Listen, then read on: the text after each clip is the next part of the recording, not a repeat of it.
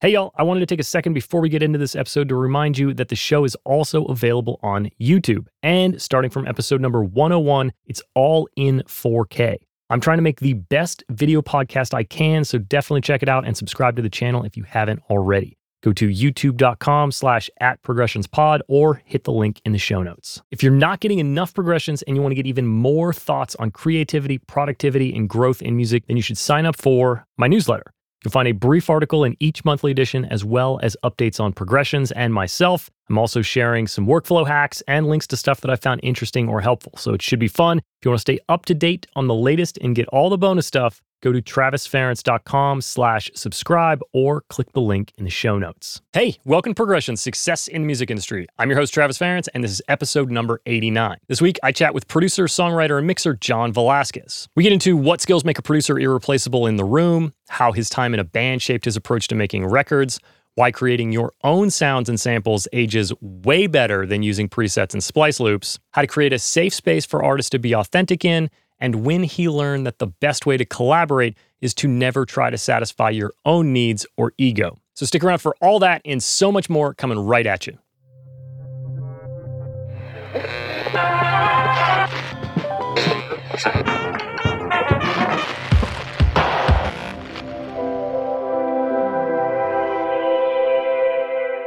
You've been told that making the music is all about your network and that if you can just make the right connections, then your career will take off. But what you haven't been told is that you don't have to make those connections because you've already got them. Today, I want to chat about why networking is more about time than it is about people. So let's lay out a scenario here that we've probably all been in. You're at an industry event with a stack of business cards, and you're determined to meet the people that are going to change your life. You spend the whole night dropping your elevator pitch on complete strangers and lurking in the orbit of successful people you recognize in hope for an opportunity to jump in and tell them about your music or your work. Ultimately, you leave the event exhausted and a bit defeated, convinced that nobody will let you into their circle or give you a single opportunity. What you don't realize, though, is that you were probably one of the few people there that were actually talking about work. If you were flying the wall and could hear the conversations that you were interrupting with your business cards, you'd probably hear a lot of stuff like, Remember freshman year of college when? Or how was your daughter's first birthday party? Or remember the first record we did with so and so? All these people that you are convinced are keeping you on the outside of the circle are just friends hanging out. They aren't conspiring to keep you out of the industry. They're just doing what they've done since they started out as interns or met on the first day of class. This is what no one tells you about networking. Real networking is making friends and relationships, not cold emails and business cards. Opportunity in this industry takes time to develop. It's a bit of a rising tide. A crop of new people start out cutting their teeth,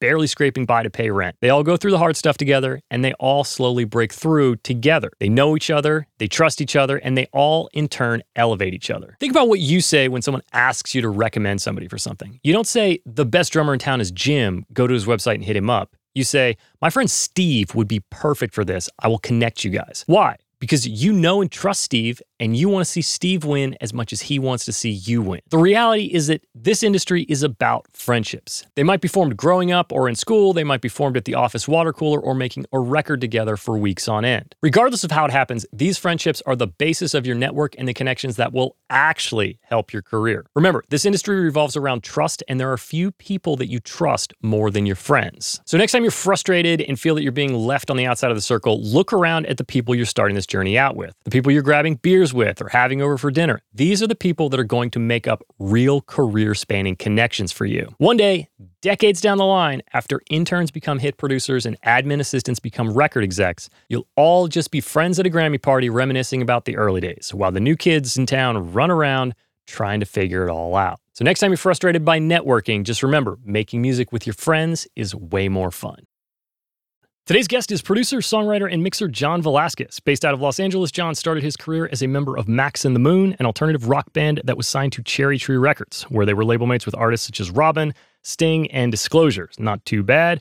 And since stepping out of the artist spotlight and focusing on production work, John has worked with Zella Day, Lindsey Black, Ella Vos, and most recently, Vacations. He's super talented and a great hang, so welcome to the show, John Velasquez. What's up, man? How are you? Thanks for having me. I feel like I was saying earlier, we have conversations every day, and now it's like, whoa, we're recording it, and oh, don't say something stupid. I almost cussed right now. That's fine. That's fair game. Yeah. Yeah. For anybody who's just listening, this is the first ever Progressions in person interview. I'm not gonna lie, I'm a little nervous.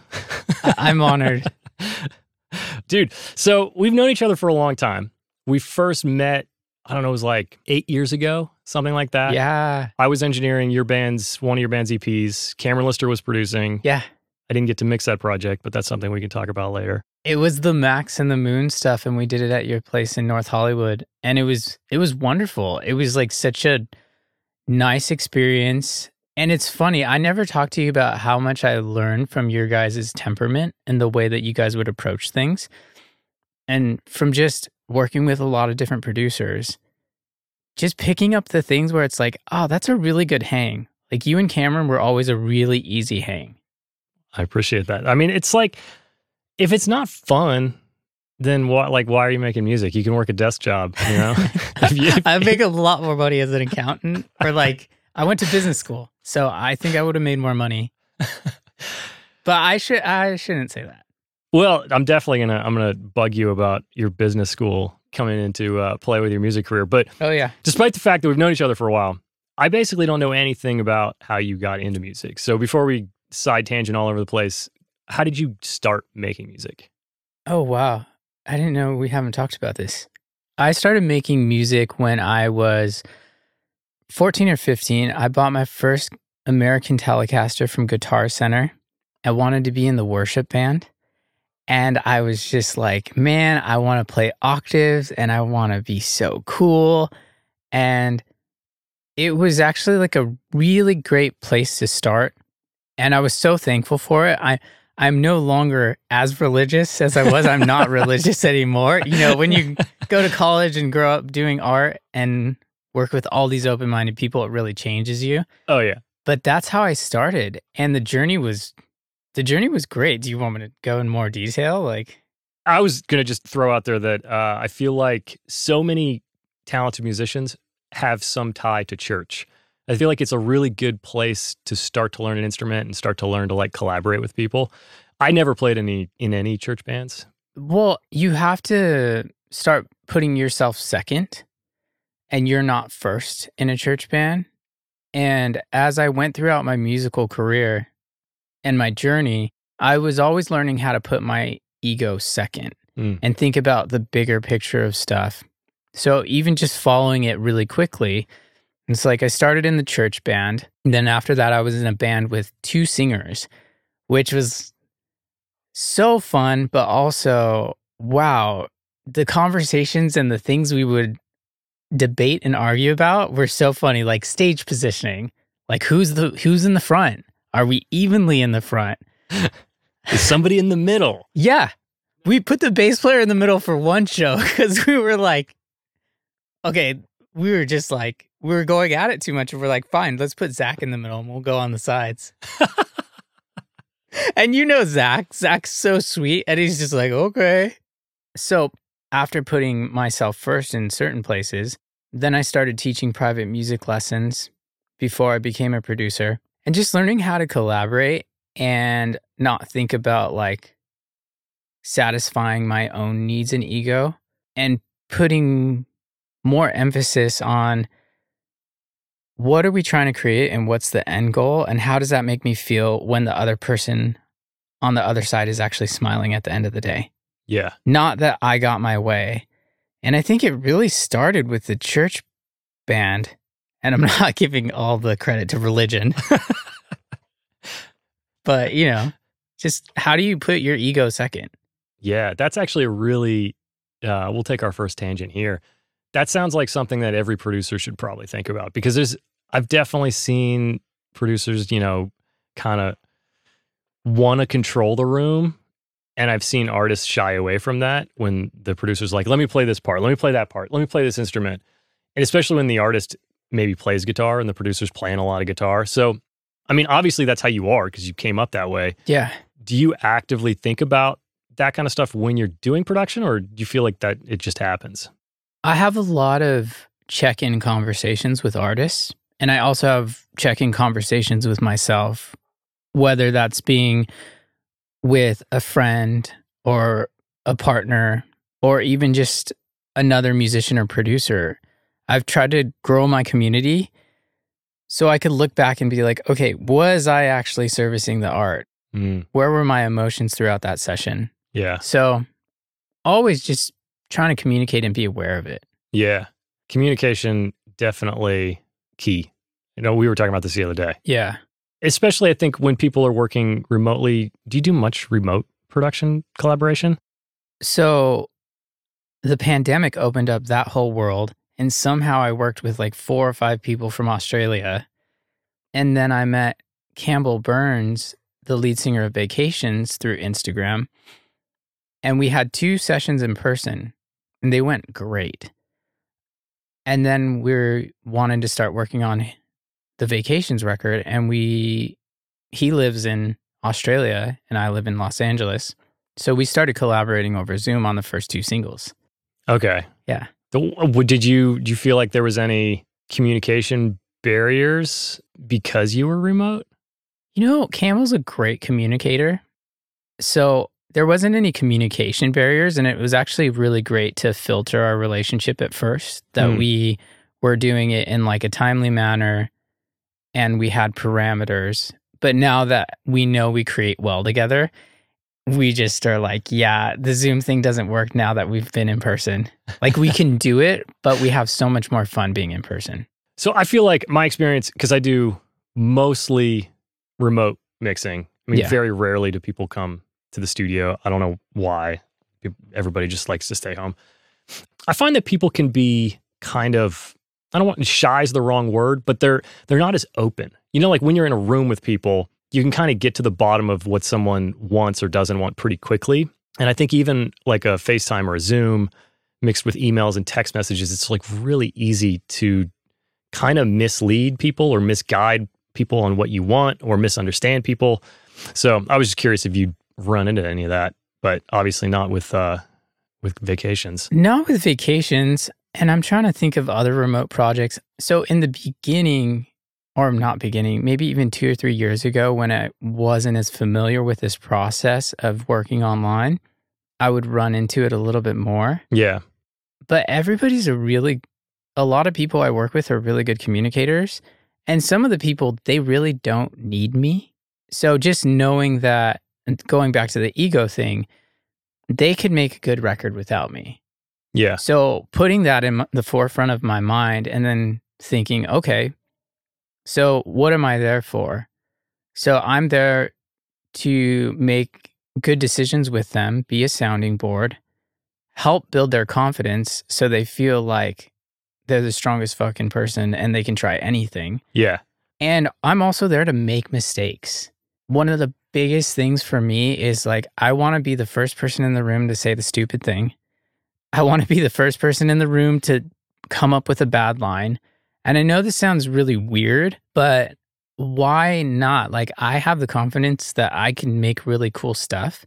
I just want to make the people I'm working with feel comfortable Yeah. and truly comfortable. So I have to do something that I'm a little uncomfortable with and get used to that. Yeah. Nothing creates a safe space as much as being willing and open to throw out an idea maybe is going to be great or maybe is going to be a disaster. You know, it's like one of those like borderline ones where you're like, eh. Cause then they see that. They're like, well, he's he's comfortable going for it. Like, I'm gonna go for it too. You know, I think that's Yeah. that's like a silent lead. You know, you're like leading people forward, like, all right, it's cool to, you know, fuck something up every once in a while. It's, everything's fine. We're just gonna let it happen. And I'll ask you, like, how many times has someone said, this may be a stupid idea? Or like, you laugh at the idea. It's a laughable idea and the room just busts up. That's when I'm like, oh, I know we just broke the ice and we're probably going to be onto a reiteration of that idea and we'll make up something really cool. Yeah. Because now we're not just going through the steps. No. I mean, every idea comes from somewhere too. And it's like that initial spark might be hilarious or like, you know, laughable or whatever it is. But I've definitely seen, I can't remember, I've seen somebody throw out a weird lyric. It was a writing session on a song that never came out that I wish I could talk about, but I can't. Threw out a we- uh, just an absolutely bizarre lyric, which definitely influenced the entire verse lyric. And Yeah. he kind of threw it out there as a, this is kind of funny and we're all working together for the first time.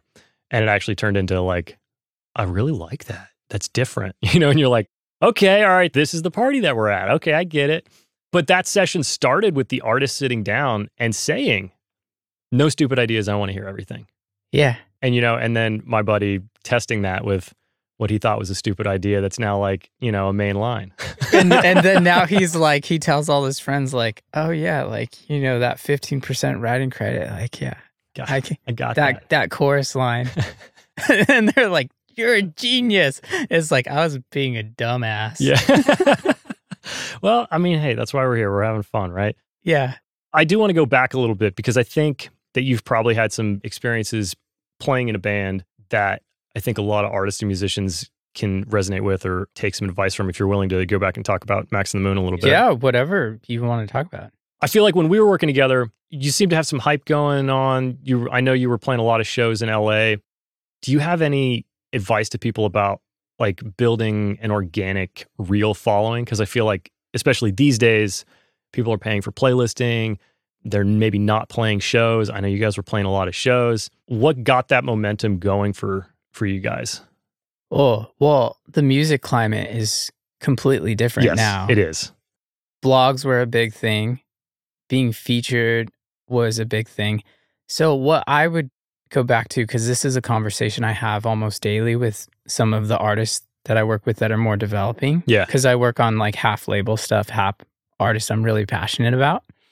And I tell them at the end of the day, I want you to be fulfilled and I want you to put a version out of yourself and encourage you to put a version out of yourself that you're proud of.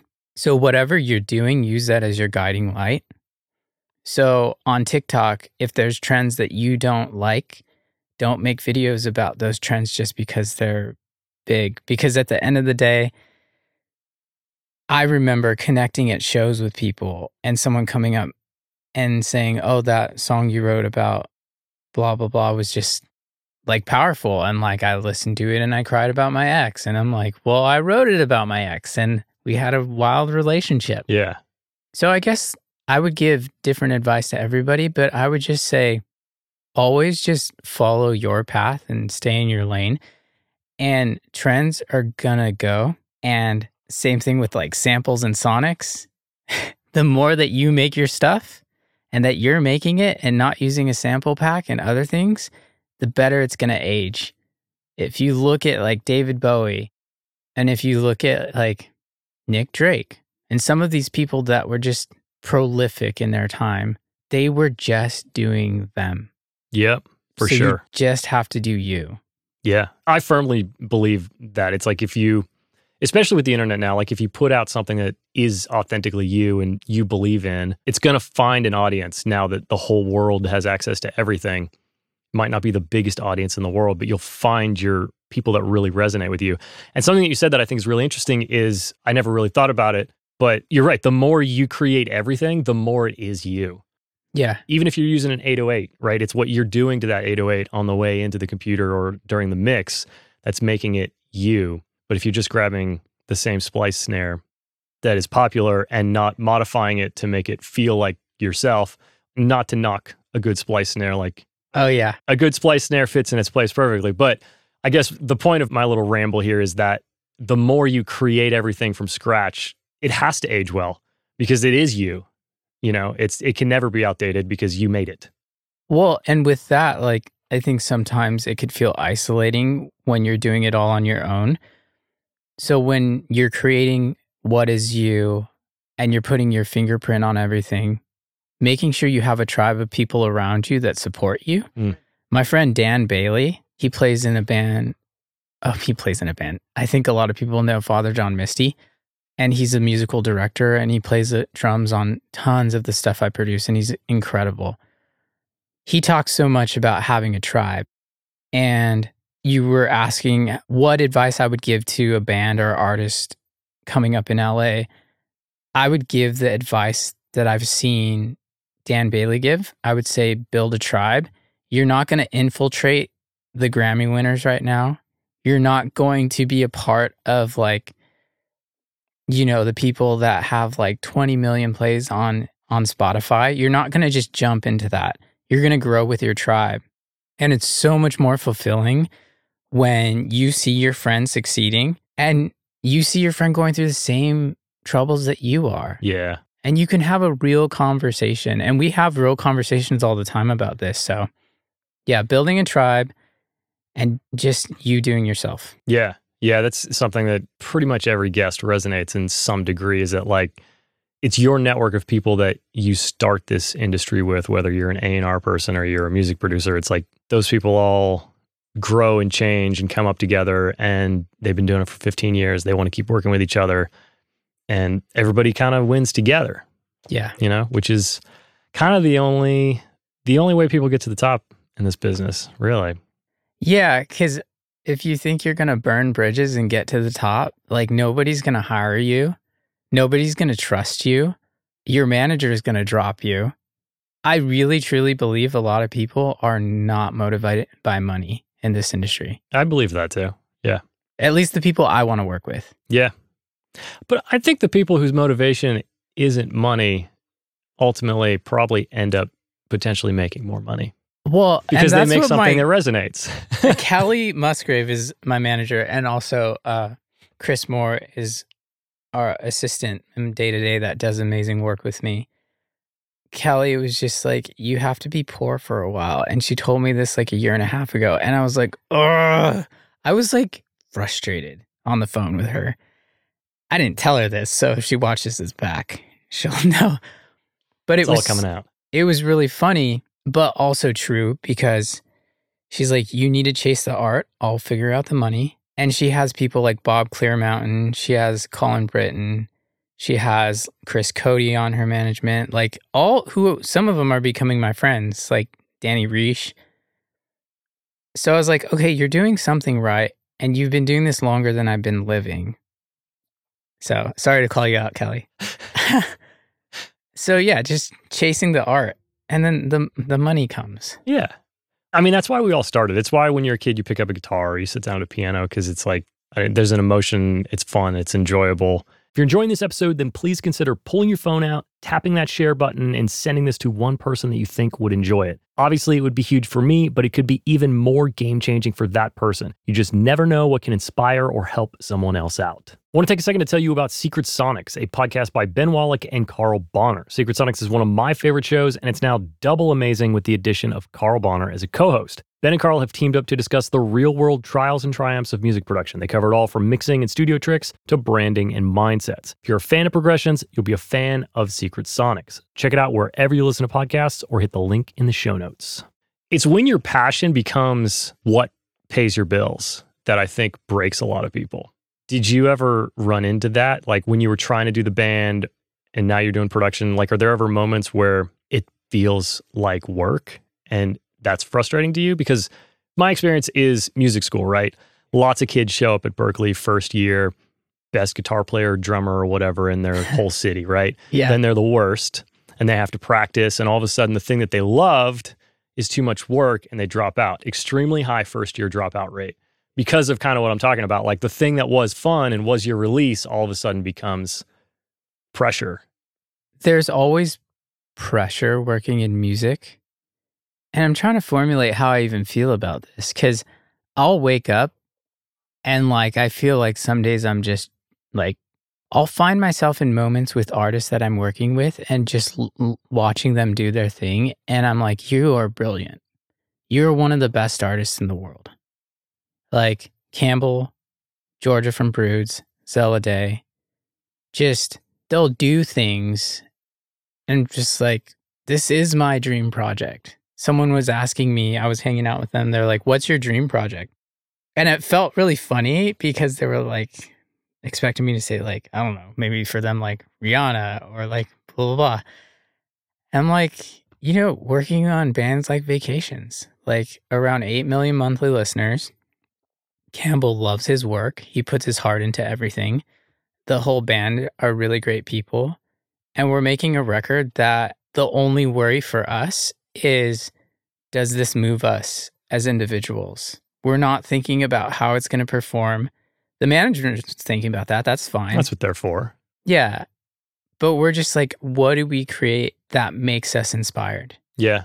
Those are all the best projects I've been a part of, the ones that that's where they come from. The best producers I've always enjoyed working with, that's like the approach that they take. But But sometimes I'm tired and I feel broken. I had that last week. I told an artist, I was like, I don't have perspective this week. My battery is at like 70%, and I'm used to being at 90 or 100. And uh, next week, I'll have perspective for you. there you go. There you go. You touched on building a tribe, having network, right? Yeah. Do you find that a lot of your network as a producer comes from your days in a band playing and touring and meeting people? Or are they are they different networks? Both. Both? I still talk to the person that signed us to our publishing deal, Greg Johnson, and now he works at Columbia as a VP. And I got to like write with Noah Cyrus and do some stuff with her. That didn't come out, but it was a great learning experience for me. Yeah. And then there's people that I meet, like newest additions to the tribe. My friend Daniel Che. We used to play in bands that played together but didn't know each other. My friend Spencer Askin, he's amazing. He's just like one of the best guitar players I know. And he'll step in and help me do MD work or co produce with me. So just continually meeting people. And when someone feels special or like some connection feels special, just being forward about it and telling them you're really talented. I really liked working with you, but not ever spitting BS. Right. Right. Spitting the BS side of that is an easy way to have a network full of uh, people you don't actually want to work with. Yeah. And people read that shit. Like, if you're really thinking you're going to trick someone or you're going to like be inauthentic and still work with like the best artists out there, like, most of those artists are very authentic people and they're where they're at because they're highly intelligent and they are really in touch with themselves. Yeah. Yeah. There's a super high emotional and like social understanding when when you're making music that's, you know, resonating with millions of people. Yeah. All right, so as usual, we've kind of just ruined my notes here. Let's just do some some general production, some tips, some ideas. Yeah. You know, I think you might have answered this question, but I'm going to ask it to you anyway, and you can't give me any of the answers you've already given me. Okay. This is speaking to a an up and coming aspiring producer. Are there skills that you think make a producer irreplaceable in a room? Yes. I was thinking about this on the way here. I felt like you were going to ask me this. okay. So there's building blocks, right? Yeah. It's like Maslow's hierarchy of needs. It's like if you don't have food or shelter, you're fucked. Like you can't have self actualization. So if you're building that, and I'm just spitballing here. So the first ones are going to be you need to have an instrument that you're good at. And that instrument can be a computer. Yeah. So you just have to have a way of expressing your idea to the person, even if you're humming or singing. Then I think once you start to learn, like maybe a little bit of theory, a little bit of everything. For me, it's it's it was a little bit of everything. But at the top, when you're actually getting to that place where you're creating art that like maybe there is no other level above it, or you feel like there's no level, it's just communication. Mm. And it's just reading the room and having taste. Communication and having taste. That's a good answer. Communication and taste. Is there anything that you could share where you realized that that was important, maybe by a misstep? You were. Oh, yeah. oh, I've made so many mistakes.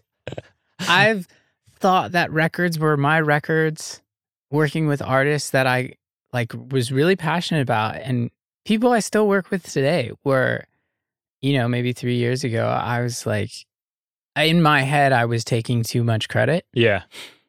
And as I stopped taking credit and realizing it's a team effort, and that what makes me the strongest producer is having variety and range, then everything changed Yeah. because I'm listening to the artist way more. I'm chasing their idea more. I'm letting them play more. And then I just sit back and listen. That's like a form of production that is like rooted in what I would call the old school. You know what I mean? Yeah. Like I feel like the new school is very much track based or creating a track in the room with with artists and writers, but it's kind of like one person is the music maker, maybe one or two, maybe a team. But there's there's something being lost on a lot of people that don't get to make music where you have to steer a band because you can't you can't take their instrument away. You know what I mean? Yeah. I think I wonder if we could formulate this together real quick because I think this is actually advice that I wish I would have heard a long time ago. Okay. So, perspective. How do you create the most perspective for yourself as a producer? So, you know, Vacations is a band. I'm not playing a lot. Day is not a band. I was just emailing the label like they were asking for liner notes like what does everything else mean that you played? I was like oh it was i was bass i was keys i was guitars i was mellotron i was everything else. Right. Just not the vocals and drums. Yeah.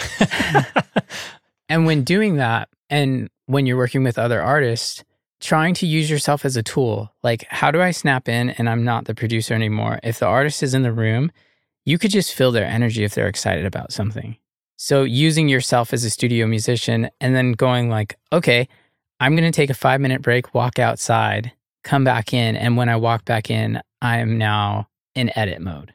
Yeah. So that leads me to this one thing that kind of guides my whole creative process. And my friend Barrett Schlegel told me this. He was the first producer we ever worked with. He said, create like a child, edit like a scientist, and detach like a warrior if you know what step of the creative process you're in within those three, you can make better decisions and make better art. That's really that's fast. Okay, can you say that one again? So, create like a child. yeah. Edit like a scientist. Yep. And detach. Is that? Did you say yeah, detach? Detach like, a, like warrior. a warrior. That one's big. Oh my god. Right? It's I mean, so big. So that's like that's that's that secret ingredient that I think a lot of people don't get to. Yeah, and uh, this interview is going to be filled with metaphors because this is how I talk all day long with artists, and I and I love it. But yeah, detached like a warrior. If you're on a climb, if you're on a hike, like if you don't stop and look out and look at the plateau and see where you're at, how the hell are you going to know where you are? So if you keep looking from your own perspective all the time and trying to make something perfect, and you can't let go of something how will you ever see that item on your shelf? And then be able to go like i'm proud of that or that's not the direction i want to go. Yeah. So some people have a hard time detaching and they have this image of what they want and sometimes it's the second or third try it's not the first try that you get it. Yeah. So it's like the second ep or the next single. Yeah. I'm still stuck on detached like a warrior because you know that you know what that speaks to when you say that t- it speaks to like perfectionism which i've kind of battled because i feel like yeah. if you're able to step back and keep perspective like you're talking about and detach i've never used that word in this context yeah. from like the mix in my case i feel like you make better decisions. I, one of my new things i know i've told you is i now work on everything less. Yeah. And i mean yeah partially it's because i have a baby but also it's i'm just finding i'm getting better and faster results by spending an hour or two on a project, moving to another project for an hour or two. Yeah. And then maybe a third project or maybe back to the first one. And you have, you're fresh and you're not like stuck in like a vocal EQ, like at the end of the day when you like totally ruin something when you're tired yeah. and lost in it. You always have perspective. So, yeah, no, I, I love, I love, uh, yeah. I love that. It's good. It's That's good. cool. I like what you said about just working on things less. I learned that when we went to work with Jay Joyce, this really great producer in Nashville, we worked on the Zella Day record with him. And he told me while on the phone, we were talking, and he's so funny. And I'm like, I have all these notes and all these references because we'd been writing and doing pre production together for like a year. And he's like, that's cool. He's like, I'm like, do you want to see them? He's like, nah, not really. And I was like, what the hell? Like, how are you going to be invested in the record? He's like, dude, we're just going to have fun. Like, and then when we were there, he's just like this older guy and he's just like, he's so raw and real. And he's just like, we're just capturing fun. Like, don't push people into performances. Don't wait to give people advice. Like, so in my head, I have like a, a list. Yeah. But I don't show everybody my list. And then I wait to be like, okay, it's time for that note. Right. And then I'm like, that note's not relevant anymore. So what's my word count for the day? And like, like shut the fuck up. like seriously, and just let the room be the room. yeah. You know, it's funny. I think about times I've worked on projects where like people have been going all all night. They go home, sleep for a few hours, come back to the studio, and like somebody always wants to start with a list. I'm like, I was listening to it on the way in. I think we got to redo the bass, and I, I don't like the groove on this, and blah blah blah blah. And then realistically, a lot of people probably have those same thoughts. Yeah. But now you've brought this like task list of potential negativity in Yeah. when half those things, you're right, are probably going to get resolved because the drummer is going to be like, I don't like the tambourine groove. Let's redo it. yeah. That's interesting. Yeah. And you probably like, I mean, even, well, I not speak for you, but like, even with like your baby and finding timing and like how you approach things in life and finding rhythm, it's so important to create an atmosphere that people want to actually be in. Yeah. So yeah. your note, like speaking to everybody, your note is usually not that important. Yeah. And what's more important is you connecting with the artist and you helping them see a perspective that you see. And then they'll probably come up with the same notes as you. Right. Right. And Yeah. then they trust you more. Yep. Yep. Agreed. Okay. So you've kind of touched on studio tricks, one being not sharing your notes. All metaphoric. like all there's metaphors. nothing technical. I'm not going to talk about my soothe setting. I could. Are, is there anything you do either, I don't know, we'll leave it totally open. Yeah. Guitar pedal, production, mix. Is there anything that you do that you think is particularly weird that you love to do that you want to share? Besides use a lot of metaphors and not share your list. I don't know. I steal tricks from everybody I work with. like, or I'm inspired by all the tricks that everybody I work with does. And if we're not getting weird and we're not feeling like something is like we haven't gone too far, we probably haven't found anything cool. So I'm trying to think. I like can't really pick out gear there's so much gear around us and there's so much gear in our life like gear doesn't matter it's Gear doesn't matter. it's just inspiration points like i found a judder pedal that was cool by mwfx but i could live without it now i used it on enough records am i to that point in my life where i'm like it doesn't matter Well, the good news is it's cheaper in that in that space. yeah i don't know i guess what do i do that's weird i mean everybody does it run things through car pedals create loops i think maybe one of the weirdest things i do is encourage people to waste time Okay. I like this is weird. Continue. so in writing sessions we're very efficient by the way like we'll sometimes i'll get a song done in five hours from writing to like production and be done Oh damn. So when I say waste time, it's not really wasting time, but everybody thinks it's wasting time. And I'm like, let's turn the loop station on and do 30 minutes of like sound and record it into the loop. And let's just do 30 minutes of like fun. And I guess wasting time is having fun.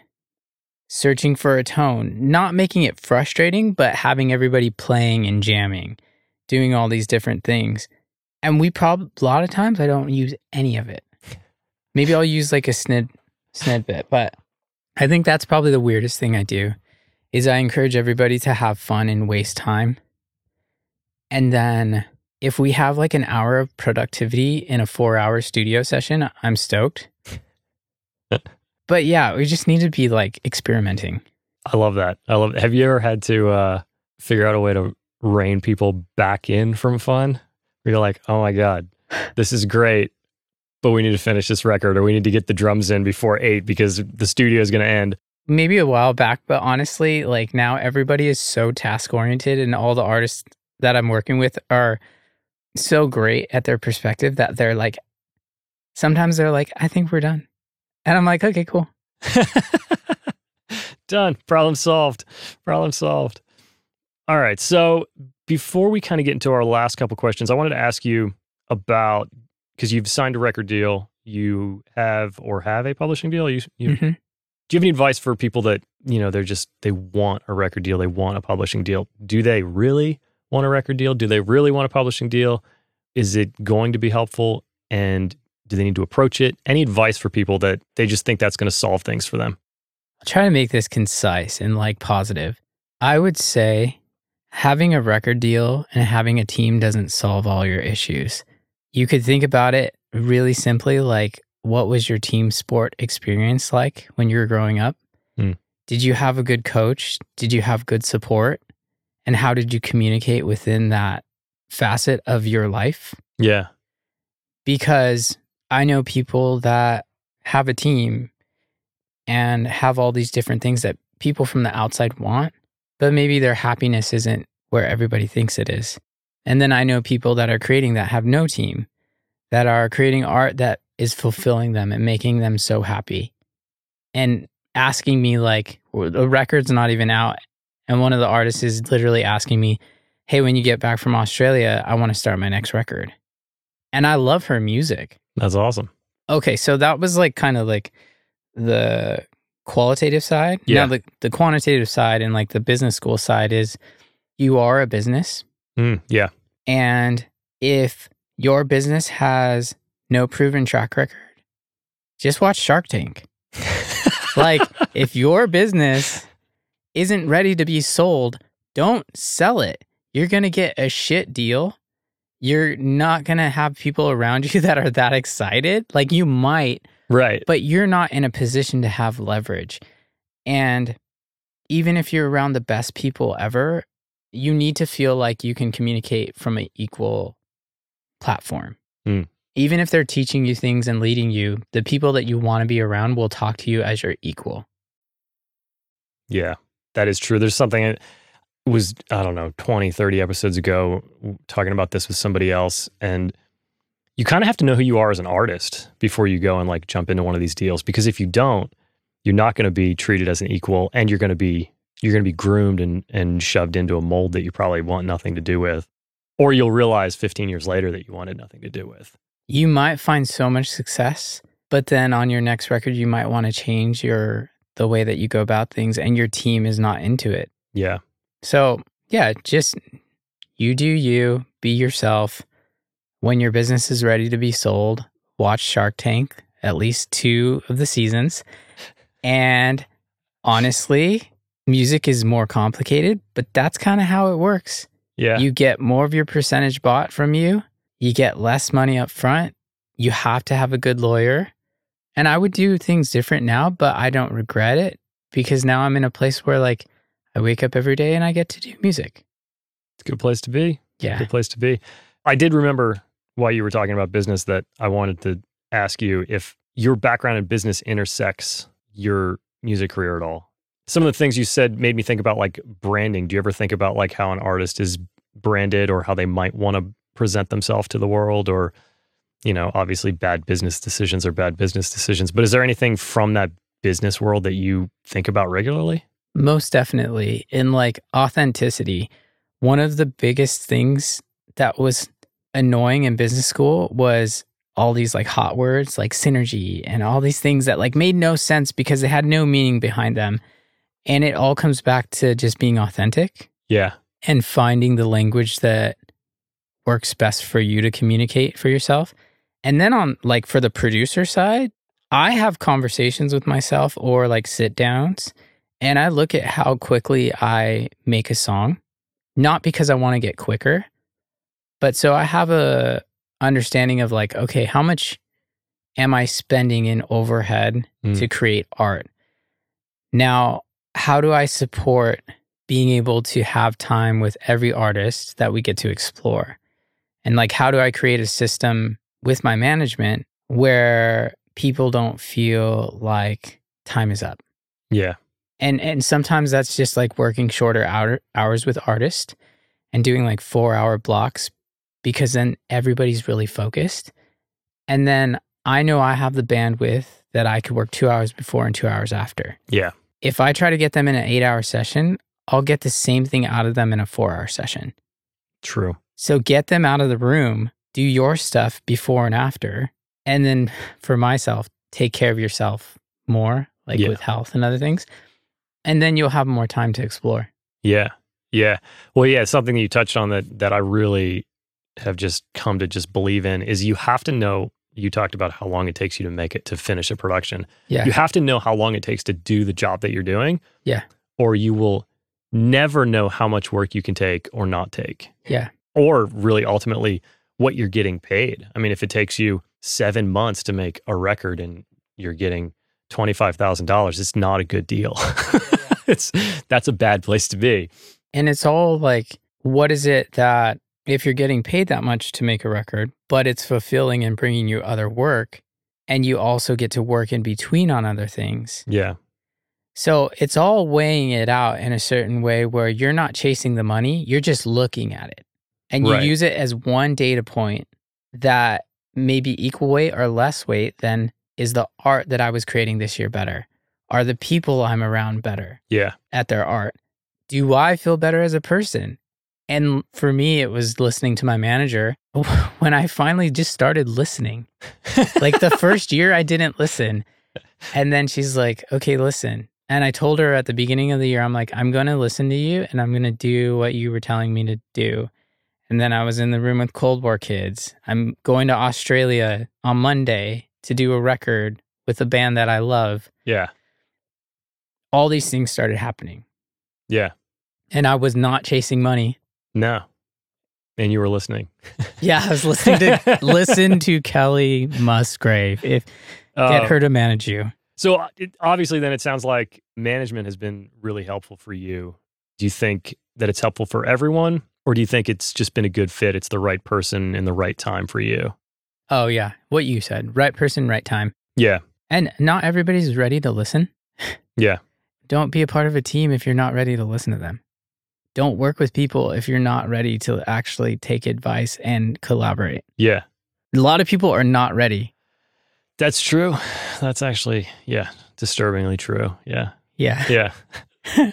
but but a lot of people are ready. Yeah, no, yeah, exactly, totally.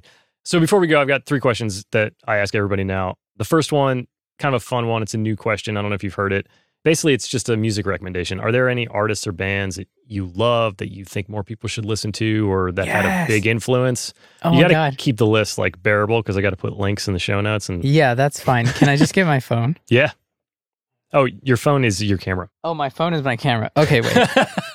so okay shameless self-promotion Jackie Marchal okay. she's amazing she's from new york i'm working with her and she's just awesome she won like a ascap award like i think in a couple of years she can be big Lili Joy she's amazing we just finished the album i mean i love everybody i'm working with okay and then i'll talk about people i'm not working with twain Mm. this band from texas is amazing Okay. this song called uh, Thank You for Joyce is a song. There's a lot of really good music. Polo and Pan, I sent you that link. I think, yeah, yeah, yeah, yeah, yeah. Man, the music thing is endless. I, you know what would be cool is I can make a playlist for you and you could attach it to the link. Let's do that. That sounds more fun. Yeah. Yeah. So, all right. So, find John's playlist in, in the show notes down below. Yeah. And so, then the traditional questions that I ask everybody is um, Was there a time in your career that you chose to redefine what success meant to you? like every other day, like every single day. But no, like I think every time I get emotional, either when like I'm touring with a uh, artist I've worked with, or I listen to a song and it just makes me feel so happy. Just I think the redefinition is just make things that I'm going to be proud of 10 years from now. And David Bazan told me that. Pedro the Lion Singer. He was playing a backyard show at my friend's house, and I was 15, 16, Amazing. and his parents were there. And it was so funny because I love Pedro the Lion. And I'm like, dude, like, I love music. Like, what advice would you give me? And he said that. He's like, in 10 years from now, are you going to be proud of what you're making? So throw out that fucking Splice sample. no, I'm just kidding. Uh, make something that you're like, that has a story. Yeah. That's that's interesting. I was I've actually been thinking about a couple of records that I've made over the last 10 years that I always go back to and always have like an impact. And then yeah, it's just a it's a nice reminder to have that in your mind of like, am I going to want to hear this again? I mean, you know how it is like when you finish a project, like you, you might not be able to listen to it for a couple months, but then you go back to it and you're like, this was so much Yeah. fun to make. And it's just like you should really that should be what you have a stack of when you, you know, when you when, finally when you when you leave, like you know, like we all won't be here forever, and we're trying to make art, and we're in a privileged position where we have a roof over our head and we get to do these things. So don't treat it lightly. Yeah. Like have fun. Don't take it too serious. But honestly, like put your heart into it. And like here's a lyric thing. Don't write a lyric that you wouldn't tattoo on yourself. Ooh. If it's a shit lyric and you wouldn't put it on yourself, don't write it. But that doesn't mean that somebody else wouldn't tattoo it on themselves. True, but but then that's kind of rude. And then we're getting into political things that you and I talk about that shouldn't be a part of this show. perfect. Okay. Yeah. True. True. All we're right. not so conspiracy theorists. it's exactly. So yeah. So we'll close it out with the usual. Everybody knows uh, what right now is your current biggest goal that you can share with us, and what's the next smallest step you're going to take to go towards that goal. taking things day by day and really enjoying this Australia trip. And then when I come back, just using that to just be more inspired Yeah.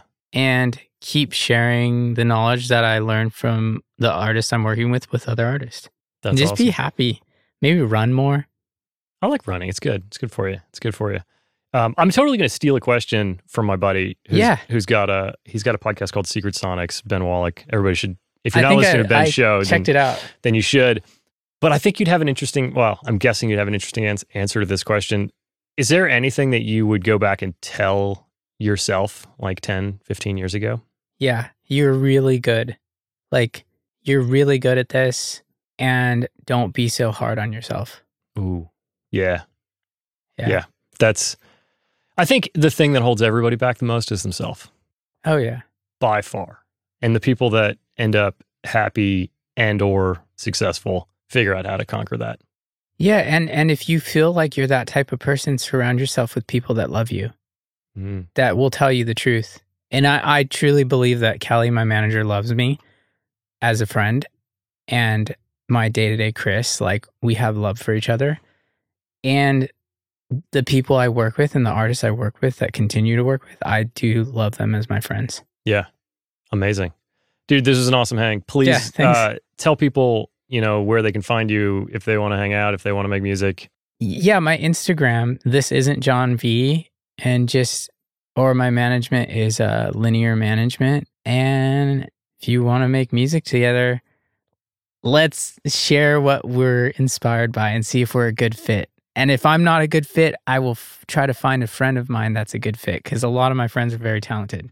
Awesome. Dude, thank you so much, man. Thanks for being the first in person interview. It was nice. The nerves went away. Hey, yeah, I, my camera's recording, right? Yeah, your camera's recording. so is recording. yours. So we made it. Oh, we made it. We made it. Awesome. Okay, cool. Amazing. That's it for episode 89. Thanks to John Velasquez for coming to hang out with us. Thanks to all of you for listening. Also, please don't forget that the best way to support the show is to share with a friend. So if you can just text a link to this episode to somebody that you think would enjoy it, I would greatly appreciate that. So that's it for today. I will see y'all next time.